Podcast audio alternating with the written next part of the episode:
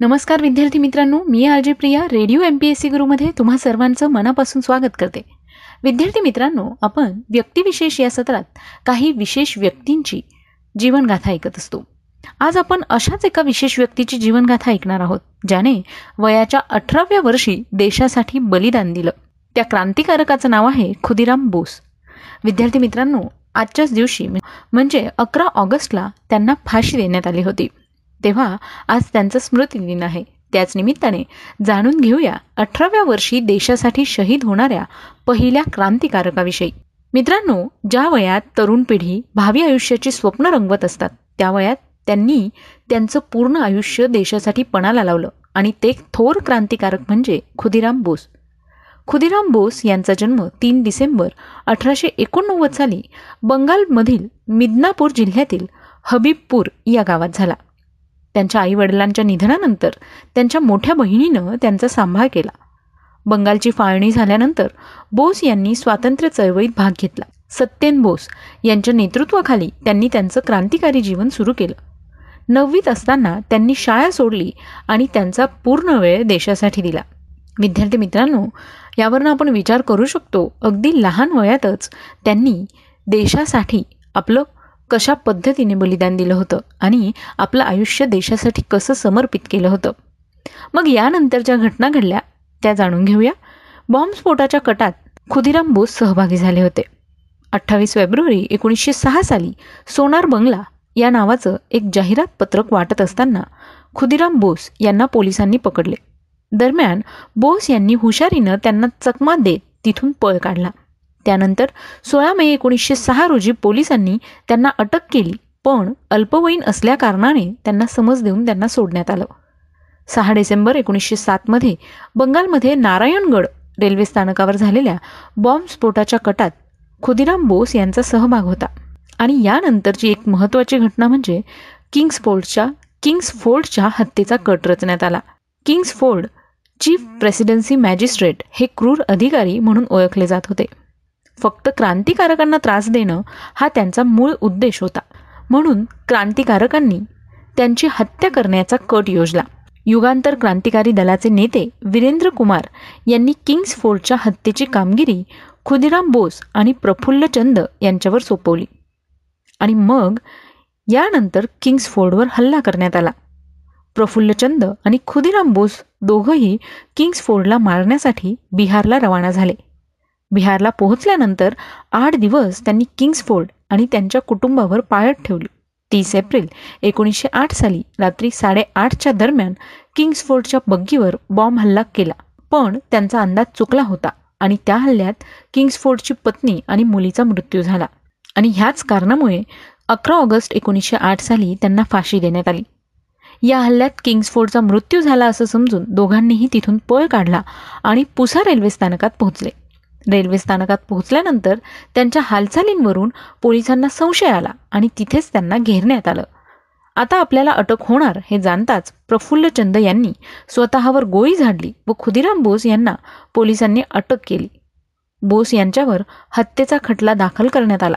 केवळ पाच दिवस चाललेल्या या खटल्यात त्यांना फाशीची शिक्षा सुनावण्यात आली. त्यांनी हा त्यांचा गुन्हा कबूल करत फाशीची शिक्षा स्वीकारली.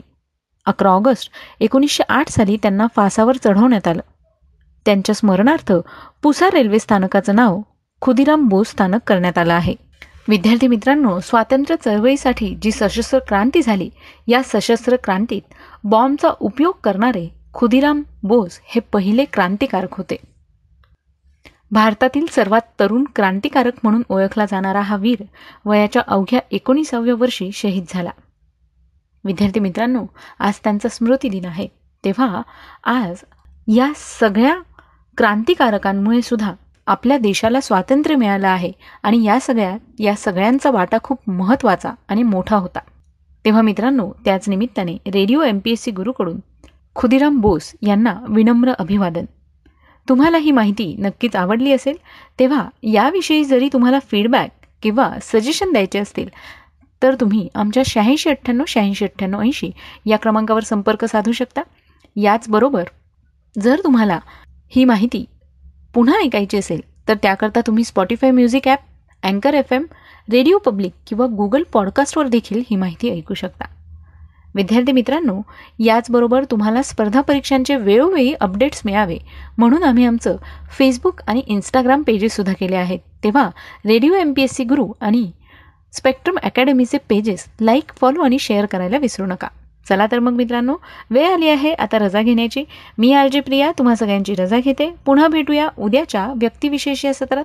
अशाच काही महत्त्वाच्या व्यक्तींची जीवनगाथा ऐकण्यासाठी. तोपर्यंत सुरक्षित राहा काळजी घ्या आणि अर्थातच ऐकत राहा radio M P S C Guru spreading the knowledge powered by Spectrum Academy नमस्कार radio M P S C गुरुमध्ये मी आर जे प्रिया तुम्हा सर्वांचं मनापासून स्वागत करते. विद्यार्थी मित्रांनो व्यक्तिविशेष या सत्रात आपण काही विशेष व्यक्तींची जीवनगाथा ऐकत असतो. सामाजिक कला क्रीडा विज्ञान तंत्रज्ञान साहित्य अशा सगळ्याच क्षेत्रात ज्या व्यक्तींनी उल्लेखनीय कामगिरी केली आहे अशा व्यक्तींचा जीवन परिचय करून घेत असतो. आजच्या या सत्रात आपण प्रसिद्ध समाजशास्त्रज्ञ लेखिका मानववंशशास्त्रज्ञ आणि एक थोर विचारवंत लेखिका यांच्याविषयीची सविस्तर माहिती जाणून घेणार आहोत. त्यांचं नाव आहे इरावती कर्वे. विद्यार्थी मित्रांनो इरावती कर्वे यांचा स्मृतिदिन आहे. त्याच निमित्ताने त्यांच्याविषयीची सविस्तर माहिती जाणून घेऊया आजच्या या व्यक्तिविशेष या सत्रात. विसाव्या शतकातील एक प्रसिद्ध समाजशास्त्रज्ञ व लेखिका म्हणून इरावती कर्वे यांचं नाव प्रामुख्याने घेतलं जातं. मानवशास्त्राबरोबरच त्यांनी पुरातत्व विद्या आणि इतर सामाजिक शास्त्रांमध्ये देखील उल्लेखनीय संशोधन कार्य केलं आहे. महर्षी धोंडो केशव कर्वे यांच्या त्या स्नुषा व फर्ग्युसन महाविद्यालयाचे माजी प्राचार्य दिनकर धोंडो कर्वे यांच्या त्या पत्नी होत्या. इरावती कर्वे यांचा जन्म ब्रह्मदेशातील म्हणजेच आत्ताचं जे म्यानमार आहे तेथील इरावती नदीच्या काठी बसलेल्या मिंग यानमध्ये पंधरा डिसेंबर एकोणीसशे पाच रोजी एका मध्यमवर्गीय कुटुंबात जन्म झाला. लहान वयातच त्या शिक्षणासाठी पुण्यात आल्या. फर्ग्युसन महाविद्यालयात शिकत असताना विख्यात गणिती व तेव्हाचे प्राचार्य रँगलर परांजपे यांच्यामुळे त्या प्रभावित झाल्या. एकोणीसशे सव्वीसमध्ये त्यांनी तत्त्वज्ञान या विषयात पदवी संपादन केली. पुढे त्यांना प्रतिष्ठित असलेल्या मुंबई विद्यापीठाची दक्षिणात शिष्यवृत्ती देखील मिळाली. त्यांनी प्राध्यापक घुरिये यांच्या मार्गदर्शनाखाली पदव्युत्तर पदवी मिळवली. त्यांच्या प्रबंधाचे शीर्षक the Chitpavan Brahmins and ethnic study असे होते. त्यानंतर त्यांनी जर्मनीतील कैसर विल्यम इन्स्टिट्यूटमध्ये मानवशास्त्रात डॉक्टरेटची पदवी मिळवली. The normal asymmetry of human skull हा त्यांच्या प्रबंधाचा विषय होता. त्यांना तेथे या काळात गाजलेल्या सुप्रजननशास्त्र म्हणजेच यू जेनेसिस या विषयाचे प्राध्यापक युजेन फिशर यांचं मार्गदर्शन लाभलं. इरावती कर्वे यांनी काही वर्ष मुंबईतील श्रीमती नाथीबाई दामोदर ठाकरसी विद्यापीठात कुलसचिव म्हणून देखील काम बघितले. नंतर पुणे येथे डेक्कन कॉलेजमध्ये इतिहास विषयाच्या प्रपाठक या पदावर त्या रुजू झाल्या. एकोणीसशे एकोणपन्नासमध्ये त्यांना प्राध्यापक पदावर बढती मिळाली. डेक्कन कॉलेजमध्ये इरावती कर्वे व ह धी सांकलिया यांनी पुरातत्व विद्येमधील आजच्या मानवशास्त्रीय संशोधनाचा पाया घातला व प्रारंभापासूनच हे संशोधन जागतिक पातळीच्या दर्जाचे व्हावे म्हणून प्रयत्न केले. इरावती कर्वे व सांकलिया यांनी गुजरातमधील लांगनज या मध्याश्मयुगीन स्थळाचे एकोणीसशे एकोणपन्नास साली उत्खनन केले. या ठिकाणी मानवी अवशेषही मिळाले असल्याने हे संशोधन महत्त्वाचे ठरले. एकोणीसशे त्रेपन्नमध्ये त्यांच्या किनशिप ऑर्गनायझेशन इन इंडिया या ग्रंथात त्यांनी भारतीय समाजरचनेच्या संदर्भात अत्यंत गुंतागुंतीच्या प्रश्नांबद्दल स्पष्ट आणि नेमकी मांडणी केली. वांशिक व भाषिक गटांच्या दरम्यानचे फरक त्यांच्या बाह्य शरीर रचनेच्या व अनुवंशिक संरचनेच्या आधारे अभ्यासता येतील का? हा त्यांच्या संशोधनाचा मूळ गाभा होता. त्याला अनुसरून एकोणीसशे एकसष्टमध्ये इरावती कर्वे यांनी हिंदू सोसायटी अँड इंटरप्रिटेशन या आपल्या ग्रंथात महाराष्ट्रातील समाजरचनेचे प्रारूप एका आकृतीत दिले आहे. याशिवाय land and people of Maharashtra हा त्यांचा ग्रंथ प्रसिद्ध झाला. कर्वे यांच्या वंश या संदर्भातल्या सर्व संकल्पना सध्या जरी मान्य होण्याजोग्या नसल्या तरी त्या काळात त्यांनी केलेले संशोधन आजही महत्त्वपूर्ण आहे. आज ज्ञानाचं स्वरूप विविधांगी झालं आहे. मानवी जीवनाच्या अभ्यासासाठी पुरातत्व व मानवशास्त्र या सामाजिक शास्त्रांप्रमाणेच गणित संख्याशास्त्र जीवशास्त्र आणि भौतिकशास्त्रांच्या अनेक शाखा एकत्र येत आहेत. ही गरज इरावती कर्वे यांनी अर्धशतकापूर्वीच ओळखली होती. समाजशास्त्रात मूलभूत बदल घडवणाऱ्या स्त्रीवाद व उत्तर आधुनिकतावाद या संकल्पना त्यांच्या मानवशास्त्रावरील संशोधनपर आणि ललित लेखनात जाणवतात. प्राचीन भारतीय समाज जीवनाच्या अभ्यासासाठी कर्वे यांनी निवडलेला प्राचीन भारतीय साहित्याच्या विश्लेषणाचा मार्ग तेव्हा सर्वस्वी नवीन होता. कारण कोणत्याही संस्कृतीचा अभ्यास तिचा इतिहास जाणून घेतल्याखेरीज करता येणार नाही व कोणत्याही समाजाची परंपरा रचना समजून घेतल्याशिवाय कळणार नाही. ही त्यांची सैद्धांतिक भूमिका अतिशय महत्त्वाची होती. मानवांमधील सांस्कृतिक जैविक विविधतेचा अभ्यास करण्यासाठी संख्याशास्त्रातील मल्टी व्हॅरियंट या पद्धतीचा वापर करण्यात इरावती कर्वे अग्रणी होत्या. मानवांमधील जैविक विविधतेचा अभ्यास करताना कोणते एकक वापरावे याबद्दल अनेक मतप्रवाह आहेत. या संदर्भात कर्वे यांनी जातीची व सामाजिक एककाची केलेली व्याख्या आजही समर्पक आहे. विविध जाती भाषा समूहांच्या संख्याशास्त्रीय अभ्यासाचा त्यांचा हेतू वंशावर आधारित वर्गीकरण करणे हा नसून जातींच्या उगमाची निरनिराई गृहितके तपासणे हा होता. म्हणूनच एक समाजशास्त्रज्ञ असूनही प्रसंगी सहकाऱ्यांची कडवट टीका स्वीकारून त्यांनी समाजशास्त्रात जीवशास्त्रामधल्या अनुवंशिकतेचा अभ्यासाचा आग्रह धरला.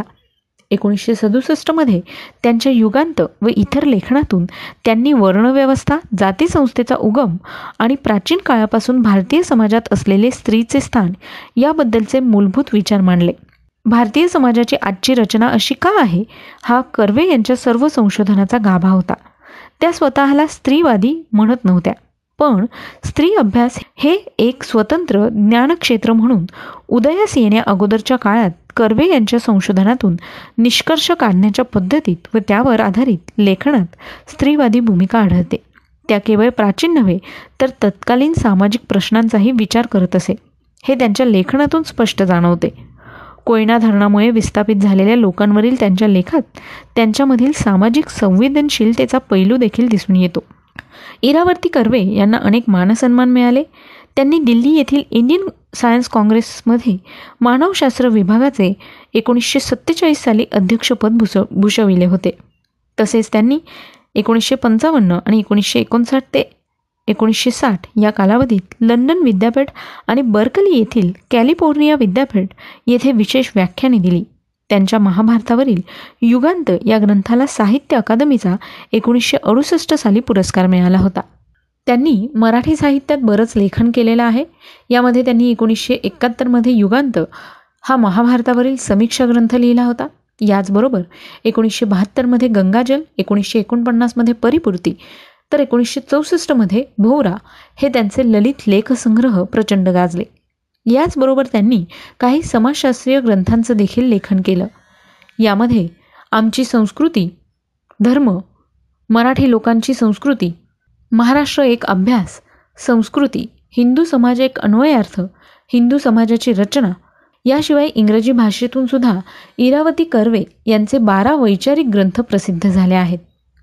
विद्यार्थी मित्रांनो त्यांच्या युगांत या ग्रंथाला महाराष्ट्र शासनाचा सुद्धा पुरस्कार मिळाला होता. याचबरोबर साहित्य अकादमीचा सुद्धा पुरस्कार मिळाला होता.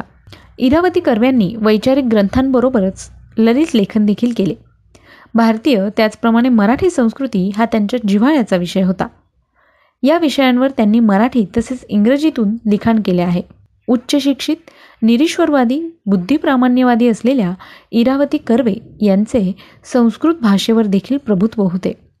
आधुनिक विचारांच्या असून देखील आपल्या संस्कृतीबद्दल असलेली आपलेपणाची व आपुलकीची दृष्टी त्यांच्या लिखाणातून दिसून येते. आज त्यांचा स्मृतिदिन आहे.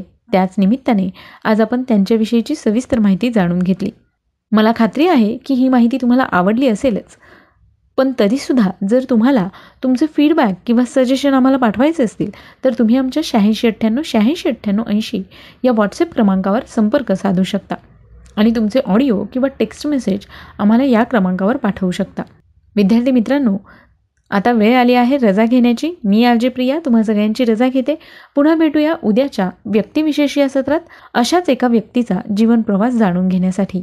तोपर्यंत सुरक्षित रहा काळजी घ्या आणि अर्थातच ऐकत रहा radio M P S C Guru spreading the knowledge powered by Spectrum Academy